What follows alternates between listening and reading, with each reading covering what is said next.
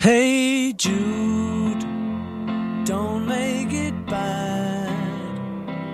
Take a sad song and make it better. Remember to let her into your heart. Then you can start to make it better. 亲爱的朋友，我是您身边的教练。 今天继续分享给你们一位商界人物的趣闻轶事。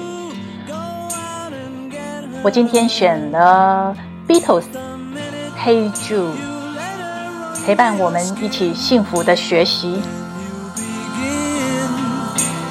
make it better.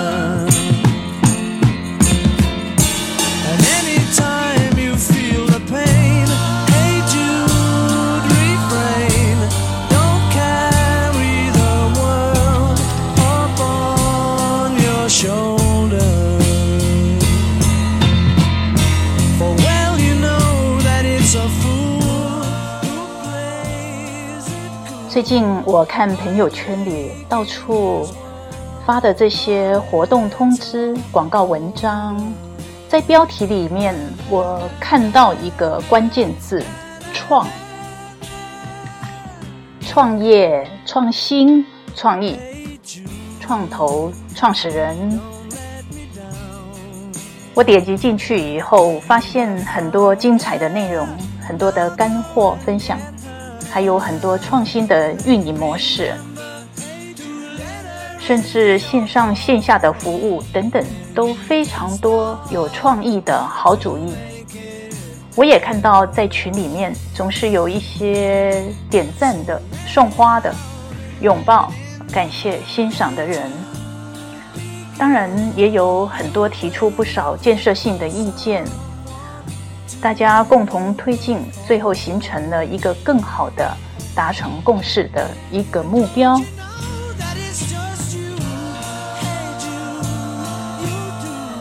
还有一种现象是，老大高瞻远瞩，但是成员呢，有一部分是不愿意改变，为了反对而不断不断的反对，处处造成障碍，最后无疾而终。好主意无声无息的消失，是很可惜的。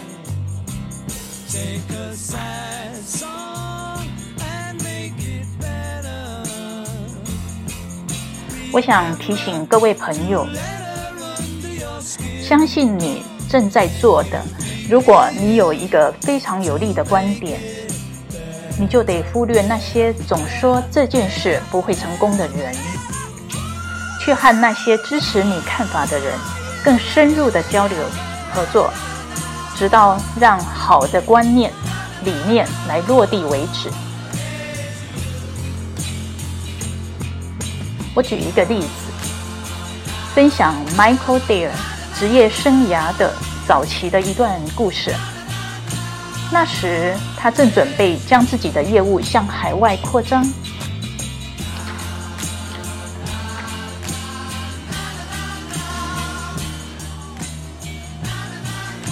一九八六年戴尔的年度销售收入达到的六千万美元。这在当时已经是非常了不起的数字成绩了，但是他们设定五年后，也就是在一九九二年，预计达成年度的销售目标是十亿美元。要想实现这个雄心勃勃的目标，他们看到了一个方法，就是把 Dale 在美国那样的爆炸式的增长移模式呢，就移植到海外去。最高层最后拍板的决策就是进入国际市场。如果从地理位置的角度来选择的话，加拿大看起来是开展下一步计划最合理的位置。但如果从投资回报率的角度测算来看，那欧洲的回报率就更大了。Michael Dare 当时就决定从英国开始。为什么呢？为什么选择从英国呢？原来他曾经去伦敦旅游一次，在英国的首都，他参观了几家电脑商店。那时他注意到了一个现象，这种现象呢，他在美国也曾经看到过，那就是服务很差。价格很高，和美国一样，在那里有很多英国人想买电脑，但是市场上提供的产品却不是他们想要的。最后，戴尔得出了一个结论：戴尔公司是可以针对服务很差、价格很高的这样一个市场呢，提供一个不一样的服务，来满足客户需求的。好，他立马在第二年，一九八七年就开展了在英国的业务。他开了一次记者招待会来宣布这个事实。实际上，参加这次活动的所有记者都认为 Adele 会失败。我们要问为什么呢？因为那些记者们觉得直接购买的模式在美国可能奏效。但是永远无法移植到英国。从厂商那里直接购买，并不符合英国人的购物习惯。然而，戴尔公司在英国的业务却从一开始就已经获利了。随着戴尔在欧洲其他地区不断的扩张，反对的声音一直存在，而且一直在持续加大。直到大部分欧洲市场都已被占领了，才逐渐消失。而且很有趣的是，当戴尔宣布要向亚洲扩张的计划以后，这种声音又开始肆虐起来了。在亚洲，同样的批评声浪、看衰的这个话语。一次一次的上演，而成功也依旧继续的成功。我们从这个故事明白的一个道理：最终决定对错的是客户，而不是那些唱反调的人。这些人成天就盯着后视镜，却从不看看远方的路。对 Michael Dare 来说，他学到了一个经验，而且他说这个很简单，相信你正在做的。如果你有一个非常有利的观点，你就得忽略那些总说这件事不会成功的人，并且去聘用那些支持你看法的人。朋友们。一个好主意，通常无论放在哪儿都是好主意。只要基本的商业概念不错，对那些反对的声音呢，除非能够提出让人信服的论据，否则这些批评基本就是一些空谈，或者说就是没有理由的嫉妒。我们不能仅仅因为某一种做事的方式已经用了很多年，就认为没有更好的或更高效的方式了。毕竟没有改变，就不可能有进步。你说对吗？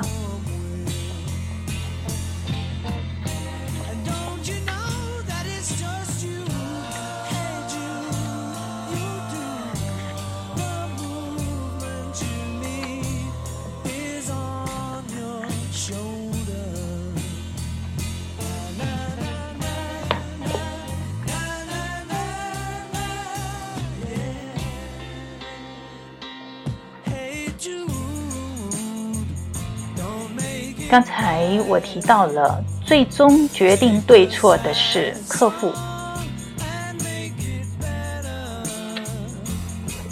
那么，朋友们，你们是怎么去了解客户的需求？我观察到，大部分都是用客户的调研、问卷调查，或者是一对一的电话访谈，或者是面对面的访谈。而透过这些方式，我们真正明白客户他们真正需要的是什么吗？这真的不是我们根据自己的主观臆测判断出来的吗？我来分享 Dale 使用的两种方式。他并没有让客户进行一对一的会议，而是让客户们之间相互交流，以此来获得了令人惊讶的信息。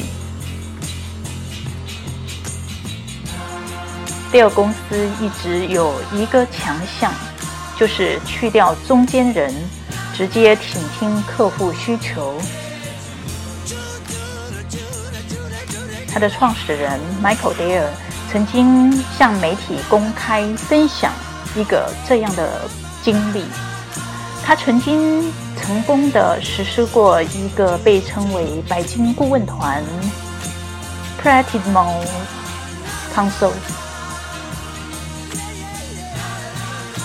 Platinum Council 的理念呢是这样的：公司的人呢，每隔六到九个月都会在世界各地与当地的关键业务客户召开区域性的会议，而这些会议不是那一种很典型的一对一会议。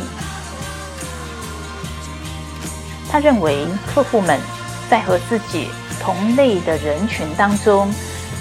所给出来的建议会更加的坦白，更加的诚实一些。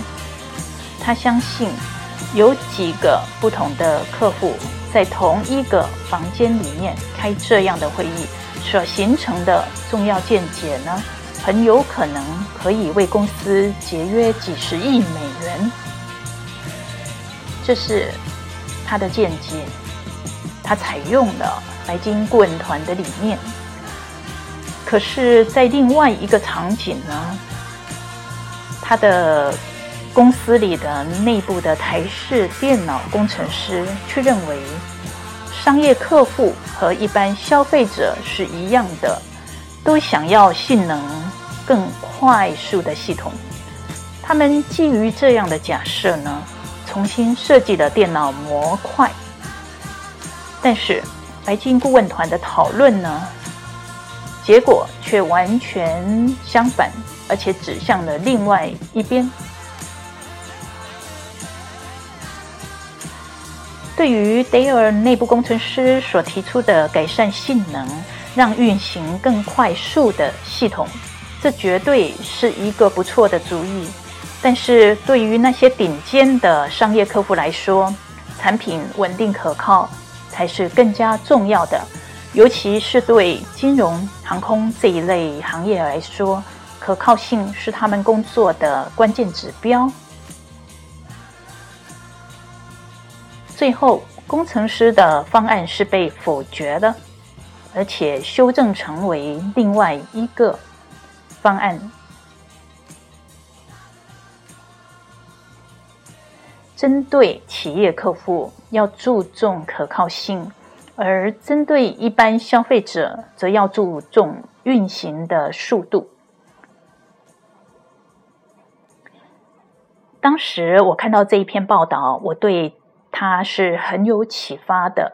我不晓得各位朋友，你的感觉是什么？我看见 Dale 通过倾听消费者真正想要的是什么，来解决了内部工程师。与商业客户之间的误解，如果没有适当的环境让客户踊跃的交流，那么这些真实的想法可能永远也没有机会浮出水面的。只有创造了这样公开的环境、顺畅的环境，公司才有可能得到他们真正需要的答案，而不是。让客户觉得你们公司想要听到什么？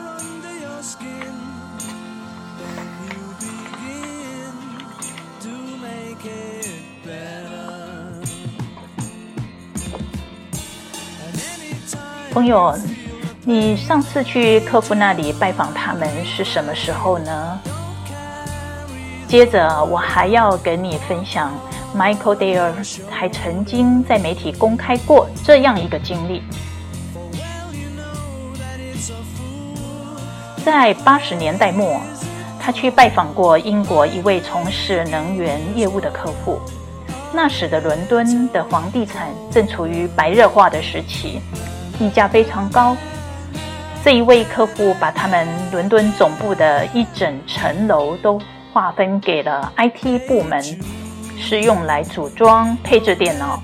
而 Dare 很惊讶地看到员工们忙着拆电脑包装、安装软件、添加网络接口、删掉没有必要的程序等等等等这些工作。而 Dare 他看在眼里，心里忍不住会质疑：这么一整层的办公空间，这么的宽敞，就用来做这些事儿，这家公司成本划算吗？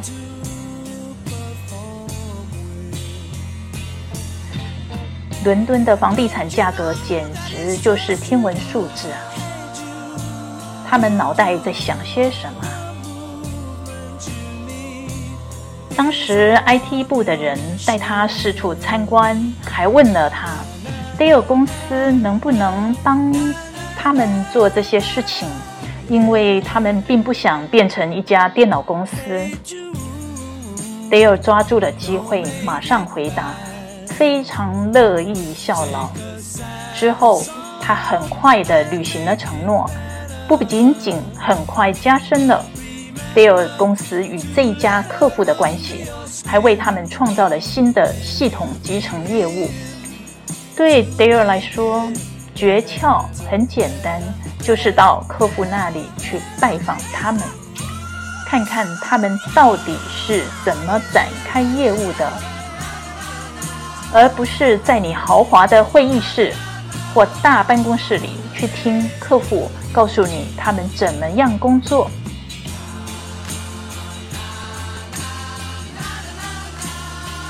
让客户来参观你的地盘看起来是不够的，你必须到客户那里去近距离的亲身体验一下，他们究竟面对的挑战是什么。这么做的话，客户会对你的举动表示赞赏，同时加上你的细心观察。你不仅能够发现可以更好的为这位客户提供服务的新方式，还可能会获得灵感的火花，帮助你找到可以改变游戏规则的解决方案，甚至让你可以帮助其他的客户，甚至所有的客户都能够受益，这何乐而不为呢？各位朋友，今天先分享到这里，我们明天见了。